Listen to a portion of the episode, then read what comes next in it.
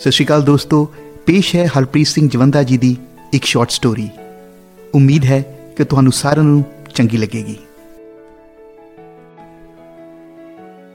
ਮੈਂ ਅਕਸਰ ਹੀ ਆਪਣੇ ਸਧਾਰਨ ਦਿਸਦੇ ਘਰ ਕਰਕੇ ਦੋਸਤਾਂ ਜਾਣਕਾਰਾਂ ਵਿੱਚ ਮਜ਼ਾਕ ਦਾ ਪਾਤਰ ਬਣਦਾ ਹੀ ਰਹਿੰਦਾ ਸਾਂ। ਇੱਕ ਦਿਨ ਉਸੇ ਘਰ ਦੇ ਬੂਹੇ ਤੇ ਥਿੜਕ ਹੋਈ। ਇੱਕ ਕੁੱਤਾ ਸੀ। ਜ਼ਰਾ ਜਿੰਨਾ ਪੁਚਕਾਰਿਆ ਤਾਂ ਅੰਦਰ ਲੰਘ ਆਇਆ।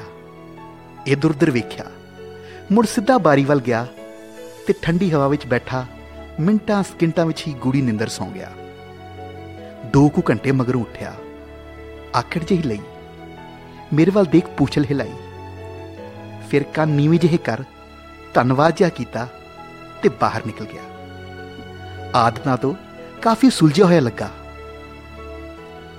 ਅਗਲੇ ਦਿਨ ਠੀਕ ਉਸ ਵੇਲੇ ਫੇਰ ਹਰਕਤ ਹੋਈ।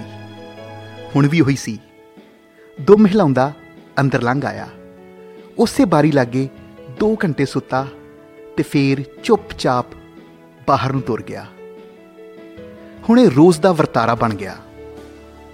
ਇੱਕ ਦਿਨ ਇੱਕ ਰੁੱਕਾ ਲਿਖ ਉਸ ਦੇ ਪਟੇ ਨਾਲ ਬੰਨ ਦਿੱਤਾ। ਤੁਸੀਂ ਜੋ ਵੀ ਹੋ, ਕਿਸਮਤ ਵਾਲੇ ਹੋ। ਤੁਹਾਡਾ ਇਹ ਰੱਬ ਦਾ ਜੀ ਬੜਾ ਪਿਆਰਾ ਤੇ ਸਿਆਣਾ ਹੈ।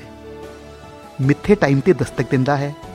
ਬੂਹਾ ਖੋਲਦਿਆਂ ਹੀ ਅੰਦਰ ਲੰਘ ਆਉਂਦਾ ਹੈ। ਦੋ ਘੜੀਆਂ ਸੌ ਬਾਹਰ ਨਿਕਲ ਜਾਂਦਾ ਹੈ। ਸਮਝ ਨਹੀਂ ਆਉਂਦੀ ਕਿ ਇਸ ਦੇ ਮਨ ਵਿੱਚ ਕੀ ਹੈ ਅਗਲੇ ਦਿਨ ਉਸੇ ਪਟੇ ਨਾਲ ਬੰਨੇ ਰੁੱਕੇ ਵਿੱਚ ਜਵਾਬ ਆ ਗਿਆ।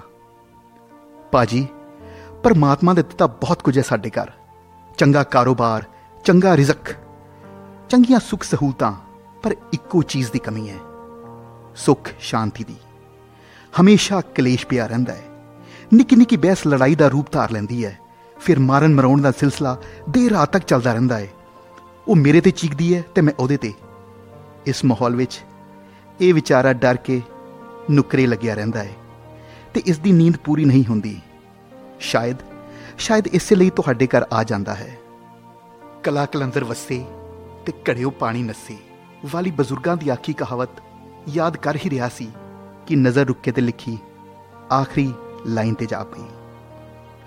ਪਾਜੀ ਜੇ ਤੁਹਾਨੂੰ ਇਤਰਾਜ਼ ਨਾ ਹੋਵੇ, ਤਾਂ ਕਦੀ-ਕਦੀ ਸਕੂਨ ਦੀਆਂ ਦੋ ਘੜੀਆਂ ਕੱਟਣ ਮੈਂ ਵੀ ਇੱਧਰ ਆ ਜਾਇਆ ਕਰਾਂ।